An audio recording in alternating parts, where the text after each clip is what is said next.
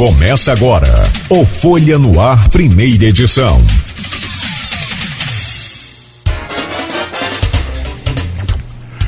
ZYW219 Folha FM 98,3 Campos dos Goitacazes, Rio de Janeiro, uma emissora do grupo Folha da Manhã.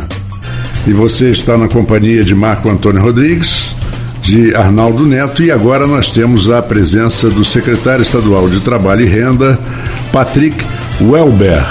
Patrick, um bom dia para você, muito obrigado pela sua disponibilidade. A gente sabe muito bem do, do, do, dos seus compromissos, mas e sabe também, a gente sabe que você fez um esforço grande para estar com a gente. Então eu vou a sua bola para o Arnaldo para começar esse nosso papo. Vamos lá, Arnaldo, com você.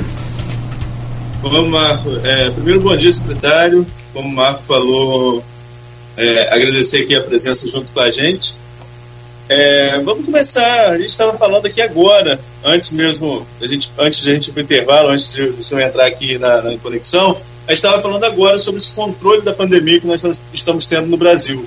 É, o Rio de Janeiro já liberou o uso de máscara, aqui em Campos essa discussão está acontecendo, deve é, ser concluída na próxima semana. E com isso também a economia começa a ter alguns respiros, que a economia foi muito impactada pela pandemia também. É, qual é a situação hoje no Rio de Janeiro, na situação de empregabilidade, sobretudo? O Rio de Janeiro já começa a respirar um pouco melhor depois desse momento mais difícil da pandemia? Sim. Na verdade, o nosso período mais grave foi entre março e agosto de 2020, né? Ali o nosso saldo de emprego formal ele foi negativo, ali em torno de 198 mil é, desempregados. É, em setembro de 2020, esse número ele começa a crescer e ali pouco a pouco, pelo meado de outubro de 2021, 100% dos empregos perdidos durante a pandemia eles são recuperados. Então, desde então, além dos empregos recuperados, o Estado ele, ele apresentou mais de 40 mil novos vínculos de, de emprego, né? evidenciando aí a retomada do emprego formal. E acredito que com a, as baixas limitações né, da, da pandêmicas, essa retomada tende a, a crescer a cada vez, cada vez mais. Quando a gente fala em retomada dos empregos formais no Rio de Janeiro, quais são os setores que puxam essa retomada? É, o Rio é um estado que tem um forte, uma forte vertente aqui na nossa região também no mercado de óleo e gás.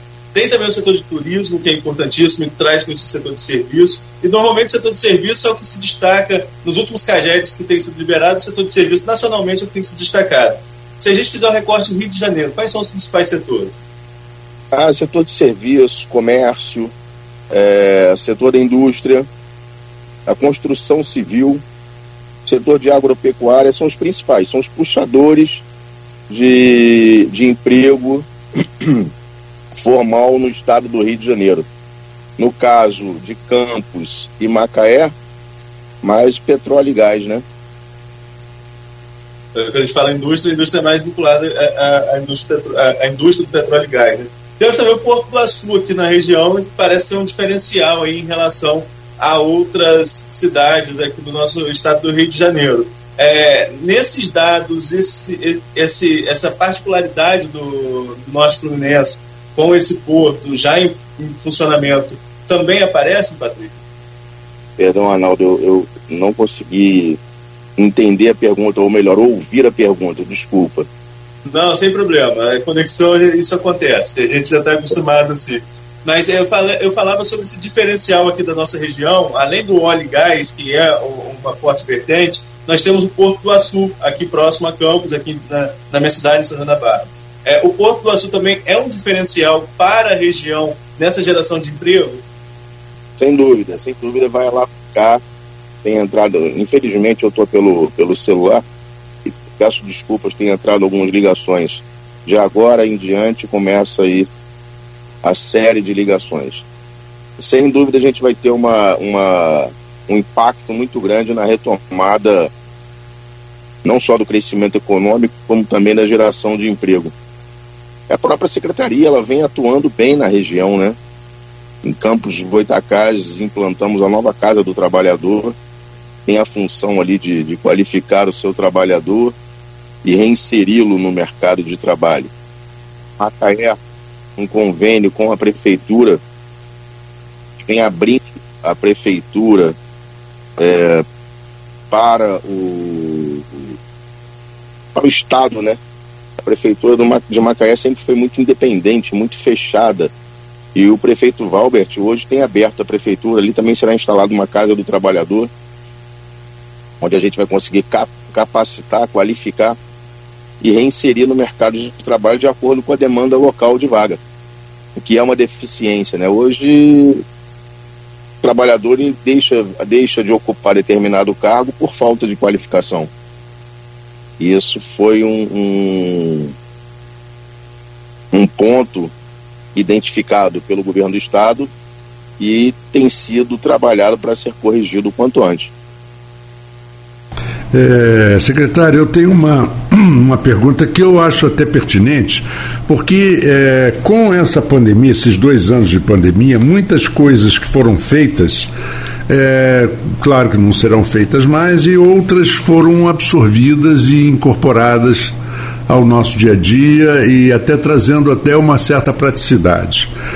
É, mas no, no que diz respeito a trabalho, especificamente a emprego, nós tivemos um, um número de, desempregado, de empregados que passaram a estar desempregados e com a pandemia, a dificuldade de, de conseguir emprego, eles se tornaram é, microempresários. Né? É, descobriram um caminho, descobriram um nicho, um filão e muitos que eu até conheço não, não querem nem voltar ao, ao, sistema antigo. Eles preferem hoje continuar, porque eles estão é, legalizados, pagam seus impostos e tiveram uma melhoria. Como é que você vê essa, esse aprendizado? Porque toda crise, a gente já aprendeu isso muitas vezes, toda crise é, excita a criatividade. A pessoa ela tem que ser criativa para poder viver, para poder comer para poder viver. Então, nós tivemos esse processo, isso aí já está tá, tá provado, e muita coisa foi absorvida. Hoje, por exemplo, você uma empresa pode ter um funcionário trabalhando na própria casa. Sim, sem dúvida. Né? Diminuindo o custo. É um, é um ponto, é um ponto muito positivo, né? Este foi um ponto muito positivo da pandemia é você se redescobrir, se reinventar. Sim. Muitos funcionários trabalhando home office, né? Por conta da, impo da imposição do, do, do, fechamento de suas empresas, ou, ou, seja, a falta de trânsito, né? Uhum. E outros que perderam seu emprego indo para a informalidade. E na informalidade ali encontra uma certa liberdade, liberdade econômica, liberdade social e até administrativa. Porque ele é um microempreendedor, ele cuida do negócio dele, ele acompanha de perto esse negócio. E a gente teve um crescimento, segundo a, a PNAD, né, que é a pesquisa contínua, a pesquisa nacional de, por amostra né, de domicílios, que faz essa divulgação trimestralmente, elas não, ela nos mostra um crescimento.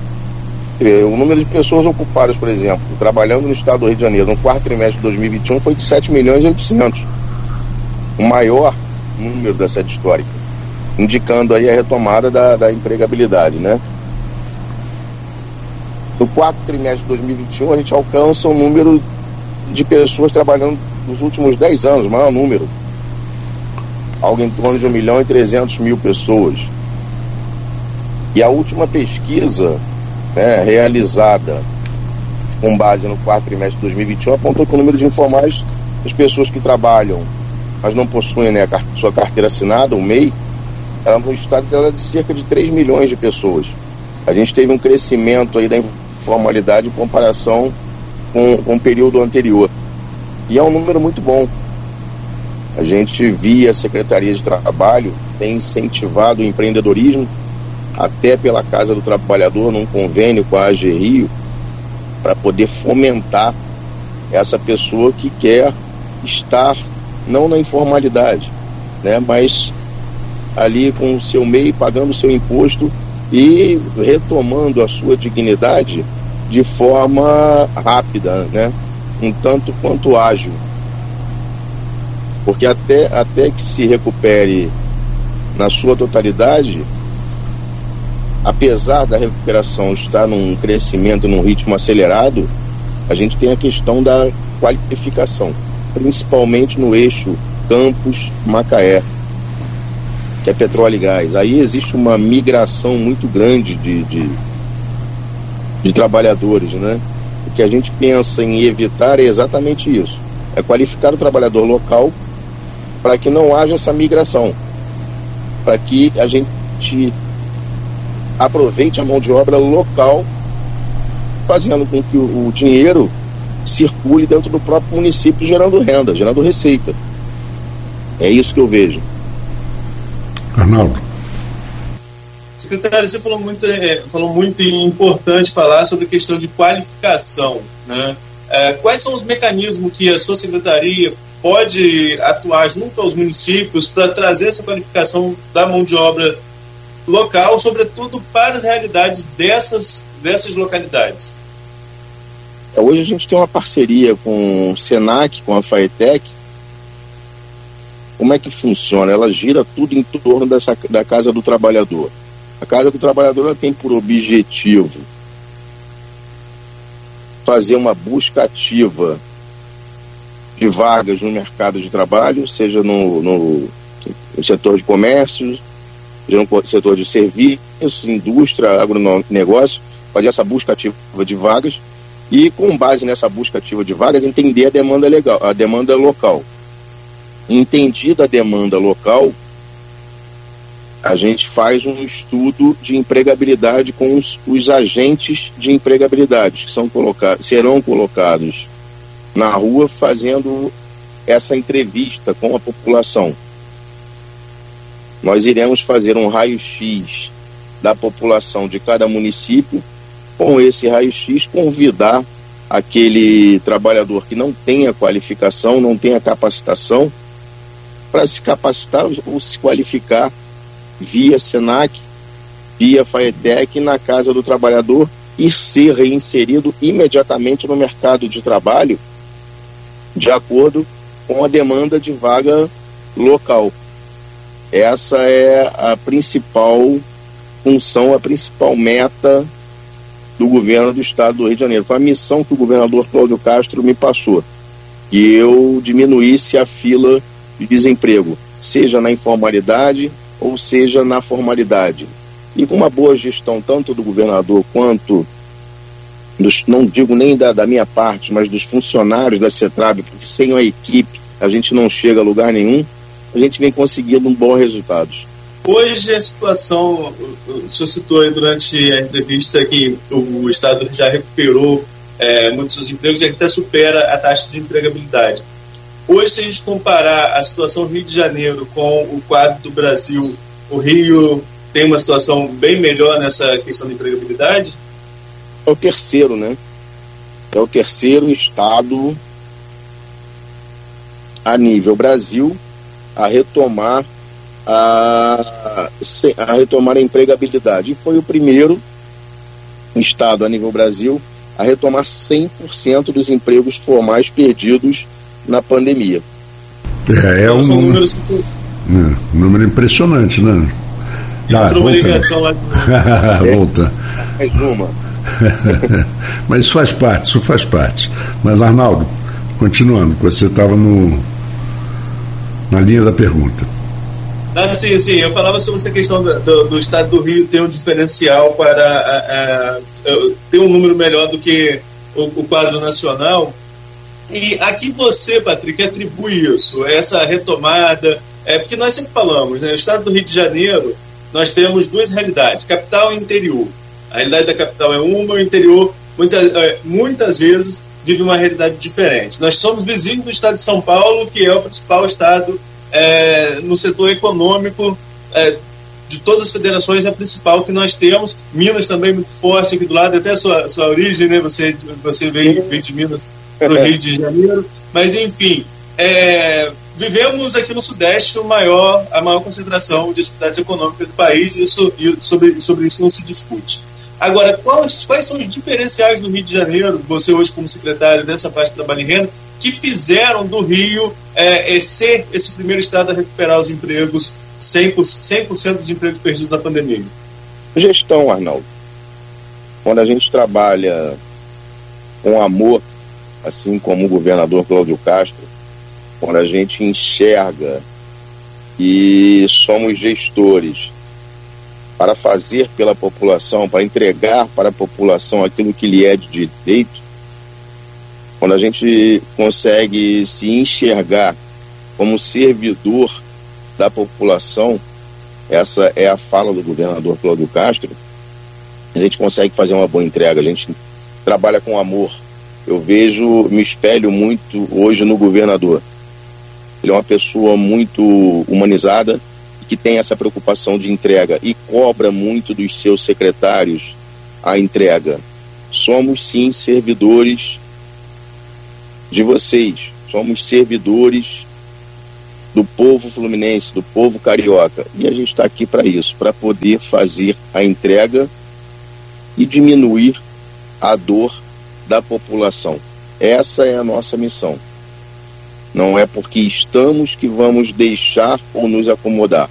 Pelo contrário, é endurecer e caminhar cada vez mais para poder, ao menos, tentar minimizar a dor do povo fluminense e do povo carioca.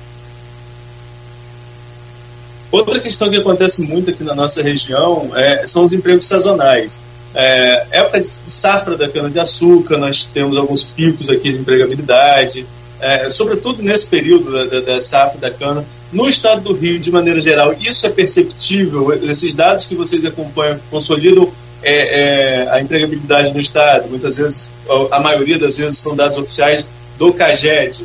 É, isso é perceptível para vocês? Quanto o setor agrícola ainda tem uma influência forte aqui, sobretudo essa indústria da cana-de-açúcar? É sim, é sim, Arnaldo. A gente tem essa informação e tenta é, trabalhar para poder melhorar até a, a qualidade de vida do, do, próprio, não só do agricultor, mas do próprio trabalhador rural, né? A gente tem essa preocupação para com a segurança desse trabalhador rural, para com o escoamento dessa produção através do secretário Uruan, que vem reformando aí brilhantemente as rodovias do estado. E a gente tem sim esse desejo de incentivar ainda mais essa produção rural, que é, é, é a base do nosso Estado, para que a gente possa retomar o quanto antes o, o crescimento. a gente está falando aí da, da, da, região norte, né? Você vê que no período com mais perda de emprego formal do, do estado do Rio, né, o município de Campos perdeu 900, 929 postos de trabalho. Já no período seguinte ali, entre setembro de 2020 a janeiro de 2022, o saldo foi positivo de 2.431. Ou, se, ou seja, a gente teve ali setores com maiores saldos no comércio e construção, né? Ainda não impacta tanto o setor agrícola. Até na região norte, setor de comércio e construção, ele se destaca. O comércio teve 1.744 novas colocações e construção 890 a recuperação total ela se deu ali em janeiro de 2022. A recuperação total que eu digo da, dos empregos perdidos durante a pandemia, né? Vocês na, na, Secretaria de Trabalho e Renda hoje é, é, divulgam com frequência a questão de vagas de emprego. Existe, além do site, onde as pessoas podem acessar o próprio site do Governo do Estado, na aba da, da Secretaria de, Tra de Trabalho e Renda, Existem outros mecanismos? Como, como acessar essas informações? Como que a população tem acesso a essa informação, a possibilidade de abertura de vagas de emprego no Estado? Foi lançado há pouco tempo, Arnaldo, pelo governador, pelo governo do Estado, o aplicativo Mais Trabalho RJ. Esse aplicativo ele tem a, a, a função de encurtar a distância entre o empregador e o empregado. A gente, o empregador, ele insere a sua vaga de emprego, o, o, o trabalhador, ele insere o seu currículo como se fosse um Tinder do emprego, né? E tendo o match, eles se falam e ali fazem a entrevista.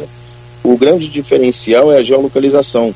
Às vezes a pessoa está procurando um emprego, o empregador está procurando um, um, um, funcionário, um trabalhador e não sabe que seu vizinho tem potencial, ou seja, tem essa expertise para poder ocupar a função. Quando ele insere essa vaga no mercado, de, no, no aplicativo Mais Trabalho RJ, ele dá a disponibilidade, ele apresenta todos os trabalhadores com aquele currículo num raio de ação. Às vezes, a 500 metros de distância, você tem um trabalhador em condições de ocupar aquela vaga, isso daí vai refletir diretamente na, na vida desse trabalhador, na família desse trabalhador, ele vai ter oportunidade de, na sua hora de almoço, ir almoçar em casa chegar mais tarde no deslocamento da sua casa para o trabalho, né? Aqui no Rio, por exemplo, eu costumo dizer que eu perco em torno de uma hora e meia de casa até o local de trabalho, ou seja, são três horas perdidas no dia. Seriam três horas a mais com a minha família.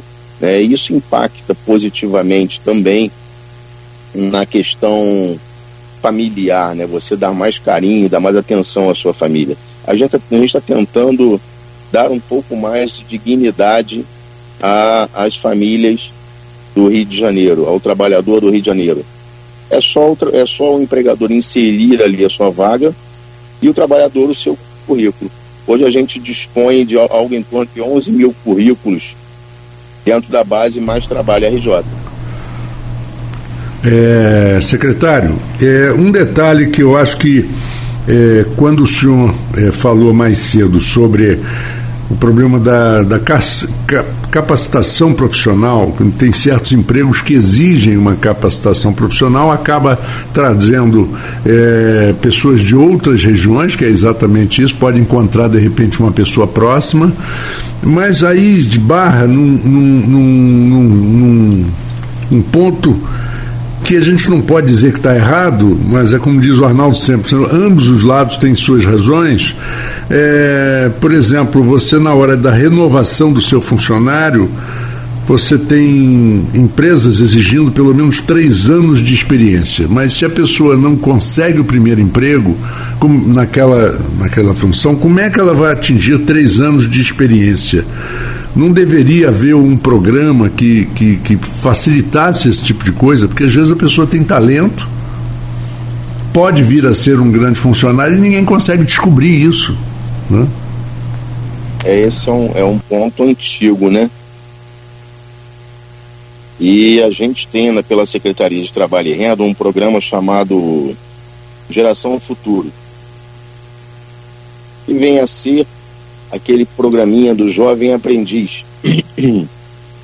Ali a gente faz a qualificação via. Desculpa, aqui. Ali a gente faz a qualificação do trabalhador via SESC e FAITEC, daquele jovem, né? Num convênio com empresas locais, meio período, ela tem meio período de curso de qualificação e meio período de trabalho e recebe pela empresa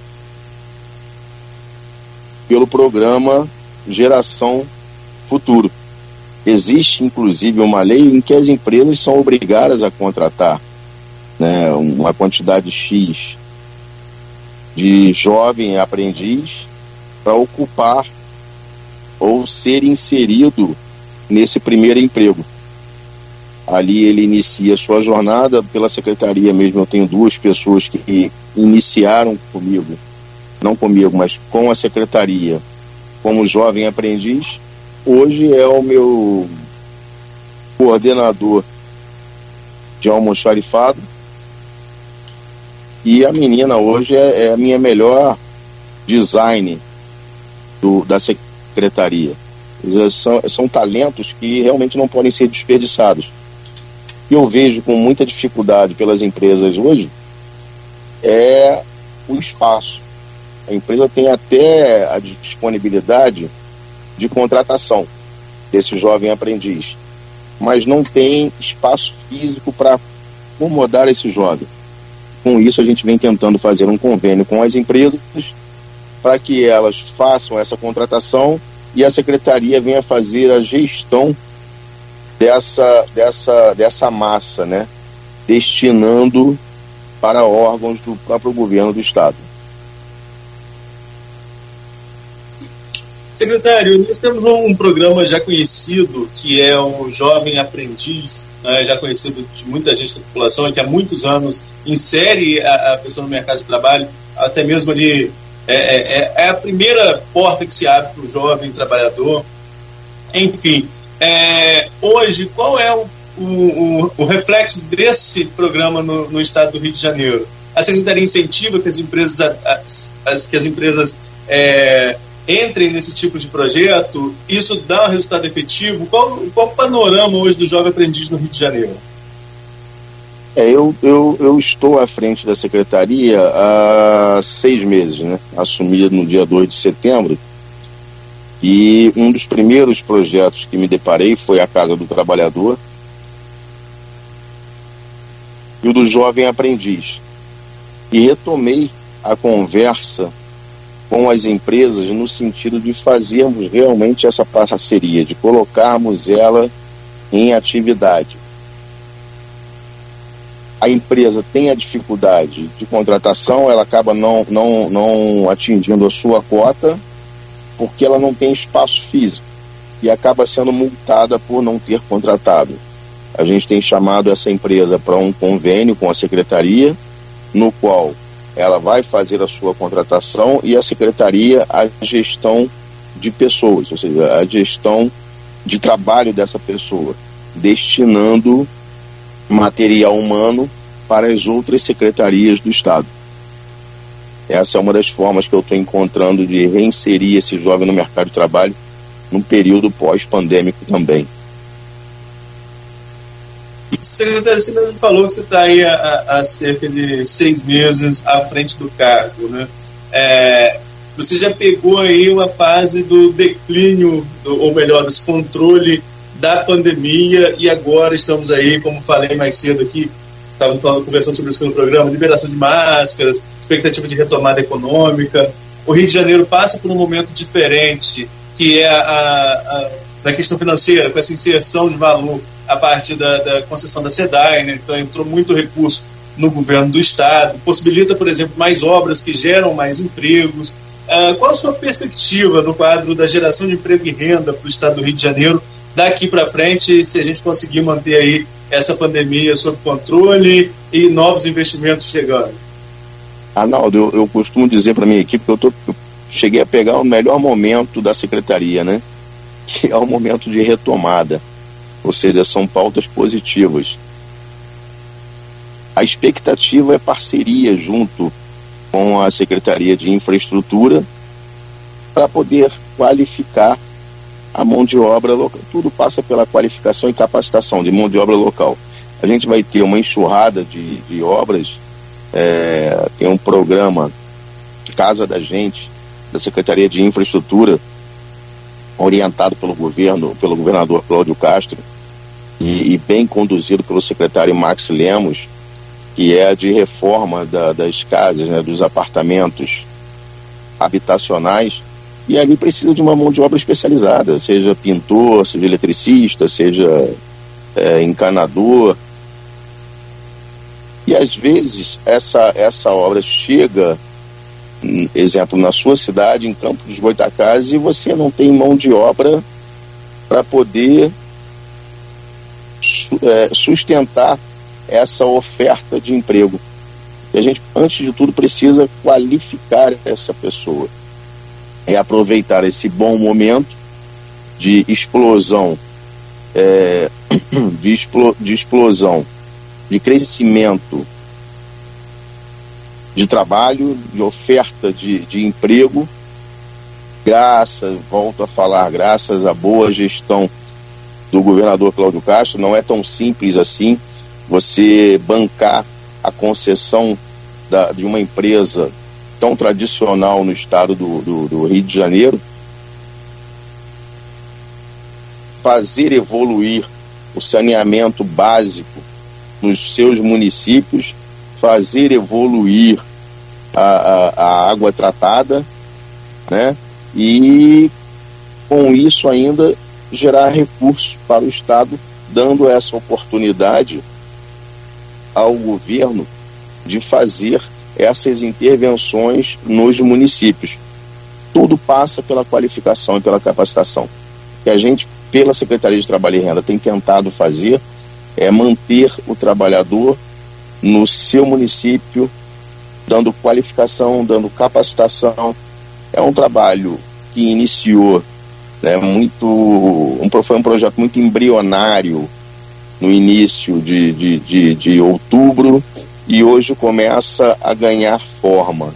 Hoje a gente tem algo em torno de 24 casas de trabalhadores para serem inauguradas, estão prontas para serem inauguradas. A Casa do Trabalhador de Campos, por exemplo, a gente está alterando o termo de cooperação para o novo termo de cooperação, para a nova Casa do Trabalhador, né, onde a gestão de recursos humanos e despesa de custeio fica com o governo do estado, tira esse peso da prefeitura, para que a gente possa dar esse fôlego e implantar é, um método de trabalho que o governador nos cobra no seu dia a dia. Patrick, gente combinou com a assessoria 40 minutos de entrevista, né? São 8h36, estão chegando no final. Eu queria virar a chave um pouquinho sair da atuação do trabalho e renda e no final deixo espaço aberto se tiver mais alguma é, é, colocação a fazer em relação ao trabalho na pasta. Eu queria virar um pouquinho para a gente falar é, de política, a política estadual, porque é ano eleitoral e você é presidente de partido. Estava né? lendo agora há pouco, antes de entrar no programa, uma matéria do Globo, qual, no qual você é citado, sobre o rearranjo do Podemos devido às conjunturas estaduais. Isso porque o Podemos tem o, o Sérgio Moro, o ex-juiz e ex-ministro Sérgio Moro, é, como pré-candidato a presidente da República, contra o presidente Jair Bolsonaro, que é do PL, partido do governador Cláudio Castro, do qual você integra a máquina administrativa. É, como vai ficar o Podemos no Rio de Janeiro? Como vai ficar o Patrick dentro dessa estrutura? A Berenice Seara, em janeiro, chegou a falar que você estava pronto para ir com o PSC levando a nominata. A situação é realmente essa? O caminho é esse? Então nós estamos aí a, acho a 13, 13, 15 dias no máximo do prazo final de filiação. E a relação com o governador Cláudio Castro é muito boa. Nós somos amigos já de muito tempo. Governador é uma pessoa, como eu falei, humana, né? uma pessoa que pensa pelo cidadão, é uma pessoa extremamente religiosa. Ele não está preocupado com o poder ele está preocupado sim em entregar para a população e dar o seu melhor. Eu me identifico muito com as propostas, eu, Patrick, me identifico muito com as propostas do governador e como presidente do Podemos eu costumo conversar periodicamente com a minha presidente nacional. E ela vem sempre ratificando o apoio ao governador Cláudio Castro. Claro que temos uma eleição majoritária presidencial né, em que os candidatos do partido irão caminhar com o presidente Sérgio Moro. E no material à parte com o governador Cláudio Castro. A coligação ela não é vertical, né? A coligação ela é horizontal. Havendo possibilidade de uma possível de uma candidatura avulsa ao Senado, nós assim o faremos. É, tem algumas conversas em andamento. Hoje tem um café com Clodoaldo, que é, um, é uma pessoa ao qual eu, eu tenho o maior orgulho de ter como amigo, atleta paralímpico. Tem a Paula do vôlei, medalhista olímpica, que está candidata a deputada federal conosco. É, pode ser um nome, caso haja possibilidade de candidatura avulsa para o Senado. Se não houver, não lançaremos. Mas hoje a nossa, a nossa decisão, a decisão da Executiva Nacional, inclusive em votação, em votação, na, na, em deliberação pela Executiva, é de liberdade total para o Estado do Rio de Janeiro. O Rio de Janeiro hoje, o Podemos no Rio de Janeiro hoje elege, pelas minhas contas, dois federais e uns três estaduais. Um número que nunca, que o, não só o Podemos, como o antigo PTN, nunca obteve no estado do Rio de Janeiro. A presidente tem essa consciência e ela sabe que o que gera fundo para o partido é o deputado federal. Nós temos aqui na cidade um vereador do Podemos, que é o vereador Caba Lancimar, é, e Caba Lancimar se lançou pré-candidato a deputado federal é, nessa disputa desse ano. A tendência é essa mesmo? Vocês vão ter candidato em Campos? Sim, sim. Caba Lancimar é uma pessoa maravilhosa. Tive a oportunidade de conhecê-lo em setembro, setembro do ano passado, na inauguração, inclusive, da Casa do Trabalhador, Léo Vieira ainda era secretário da pasta e estava lá inaugurando a Casa do Trabalhador junto com o governador. E eu fui para, como presidente do partido, fazer uma visita ao Renê Siqueira, que era um grande amigo, empresário local, e ao vereador do Podemos. Na época, Cabalão Simar era secretário de Ordem Pública e o meu, meu presidente municipal era vereador interino. E aí tive a oportunidade de conhecer uma pessoa maravilhosa e falei, rapaz, você tem, tem tamanho, tem postura, você tem um, um, um, um, nicho eleitoral na sua região, você não veio candidato a federal, ele não tem estrutura e acabou que se, se movimentou, se mobilizou, conseguiu a estrutura que precisava e hoje é pré-candidato a deputado federal e vejo com muito bons olhos, hein? Uma pessoa muito boa, boa de coração, tem um corredor eleitoral aí no norte fluminense muito grande e tem entradas na corporação, inclusive, né? Tem defendido com unhas e dentes os aposentados e pensionistas e os militares excluídos e os militares da ativa da Polícia Militar. Eu vejo com muito bons olhos a eleição dele. Agora, essa, é, voltando agora à questão do Estado, essa, essa conjuntura envolvendo é, o, o, Podemos e o PL no palanque local, então, essa, essa nota da Berenice anterior de que você iria para o PSC, que estava com tudo certo, e não é, segunda nota dela em janeiro não era novidade para ninguém, é, isso então desandou, não tem essa possibilidade mais hoje? É, hoje não existe. Na verdade, foi feito um convite na época por parte da executiva do PSC e, e, eu tenho meu compromisso, né? Eu sempre fui um homem de palavra, eu tinha lá meu compromisso com a presidente, com o governador Cláudio Castro e disse a ela o seguinte, presidente, independente de candidatura presidencial, antes de a senhora lançar o muro, a senhora havia apertado a mão do governador em Brasília. E eu vou acompanhar o acordo inicial se tivermos que caminhar com o, o presidente Moro no Rio de Janeiro, os candidatos a deputado federal e estadual assim o farão. Mas eu acompanho o acordo inicial que é com o governador Cláudio Castro. E ela ratificou e disse o seguinte: Patrick, estou contigo. Na verdade, você tem o meu apoio e tem a certeza, a garantia de que o Podemos também caminhará com o governador Cláudio Castro. É uma pessoa muito firme. Renata Abreu é uma pessoa firme, de palavra, e tem esse conhecimento, tem, tem essa leitura de que precisamos reeleger no Rio de Janeiro o governador Cláudio Castro, para dar continuidade a todo, todo esse bom trabalho, toda a boa ação que ele vem fazendo, toda essa boa gestão que ele vem tendo à frente da, do, do governo do Estado. Podemos caminha com o governador Cláudio Castro e eu não saio do Podemos como agente político, como que você está vendo a conjuntura do, da disputa governador do Estado? É, você tem o Castro, do qual você é secretário, e, e tem aqui falado do, do, das benfeitorias do governo, né, os pontos que você vê de positivo na, na gestão Cláudio Castro. Uh, você tem o Freixo, que figura ali empatado, tem uma movimentação PDT-PSD, que aí colocaria o Paz também como um, um, um agente, um cabo eleitoral de força, caso essa, essa coligação é, realmente aconteça. É, tem o Paulo Ganimi, que também já lançou, o Cabo da Ciolo, que é outro nome. Falam ainda no, no General Santos Cruz pelo Podemos. Não sei se, se, essa possibilidade ainda existe. O Globo hoje traz essa, essa informação de ainda ter essa possibilidade. Enfim, como você está vendo esse arranjo do, do cenário eleitoral e qual a sua projeção? Eu vejo, eu vejo o seguinte, fazendo uma comparação com o governo, com o ex-governador Pezão, Pezão, quando iniciou sua campanha de reeleição, ele tinha algo em torno de 3%. E com o passar do tempo, ele acabou conquistando e levando, se reelegendo o governador do estado.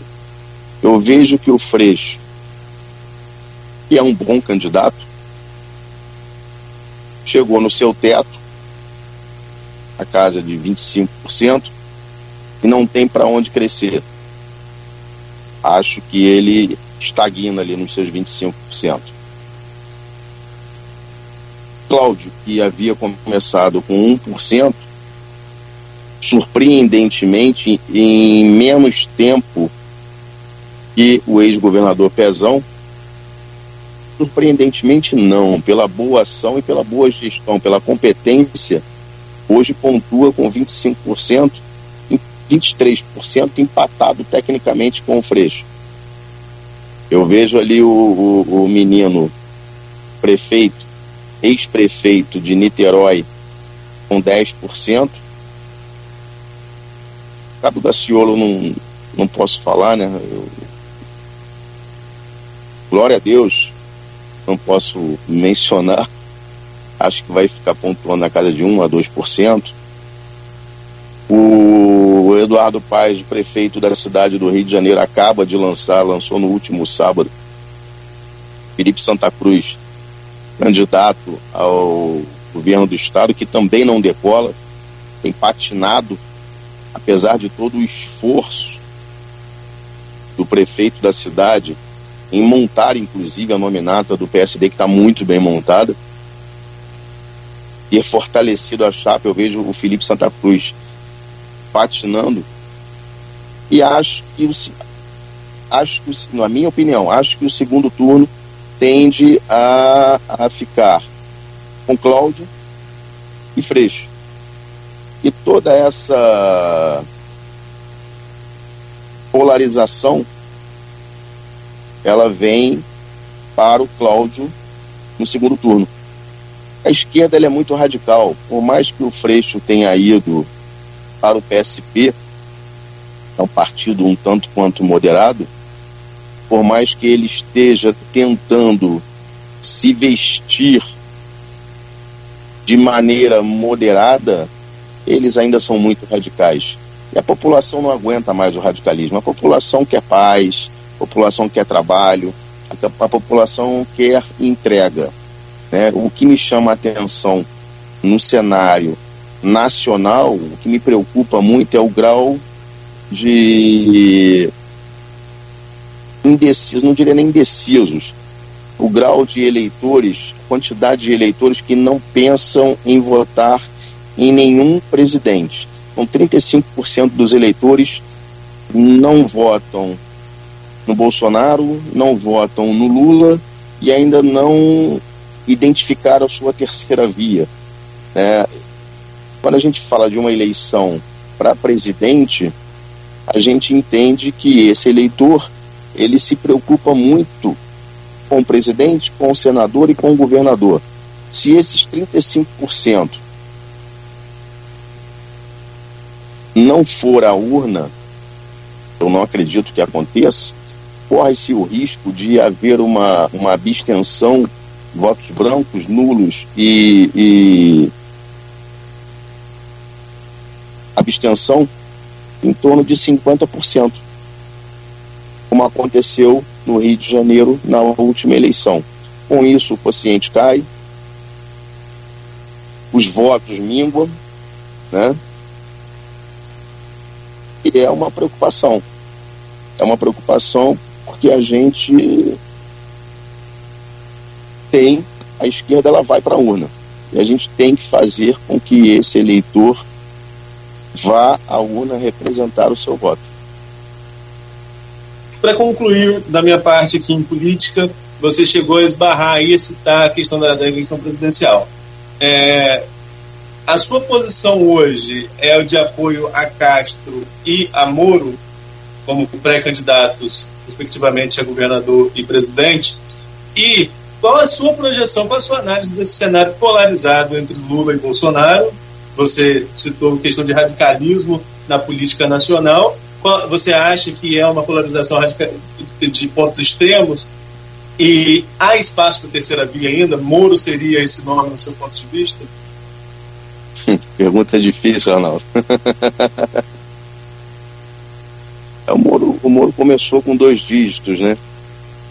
Uma pessoa que eu me identifico muito, um grande amigo, começou com dois dígitos e veio desidratando. Espero que ele tenha fôlego para recuperar. Mas hoje eu não, não enxergo essa terceira via. Hoje a gente tem o Eduardo Leite candidato. Eduardo Leite sai do Rio Grande do Sul, sai do PSDB, né? Vai para o PSD do Kassab, é um bom nome.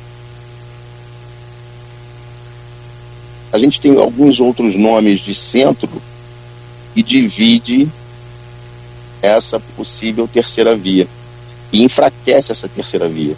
O ideal seria que todos estivessem, tivessem num mesmo caminho.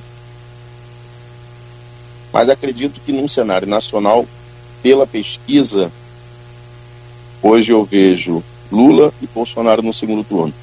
Vejo uma reação do presidente Bolsonaro, estou falando pelas pesquisas. Isso. Vejo uma reação, mesmo que leve, do presidente Bolsonaro e acredito que possa acontecer um segundo turno entre Lula e Bolsonaro. Claro que desejaria muito que o Moro fosse para o segundo turno, pois é o candidato do meu partido. E acredito numa potencial recuperação do Moro. Marco Antônio. Bom, não, da minha parte eu já eu já fiz as perguntas, eu acredito que o secretário esteja mais ou menos no seu horário, né?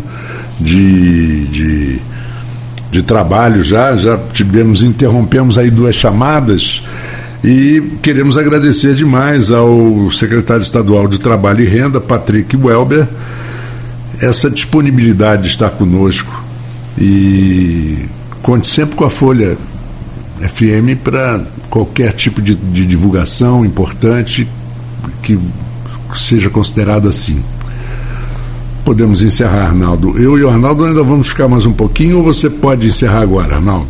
Eu agradeço, Marco Antônio, a, a, convite, agradeço o Arnaldo a entrevista, dizer que foi um prazer.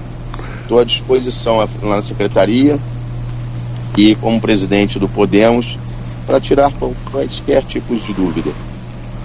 Perfeitamente. Muito obrigado pela participação, pelos esclarecimentos que devem ter sido úteis para a população. Obrigado. Com certeza. Também obrigado. Muito Agradeço obrigado. E como obrigado. disse o Marcos, estamos à disposição. Um abraço. Bom, Arnaldo, então um bom fim de semana para você, bom trabalho hoje para o Jornal Amanhã. E a gente segue com o melhor da música aqui na Folha FM.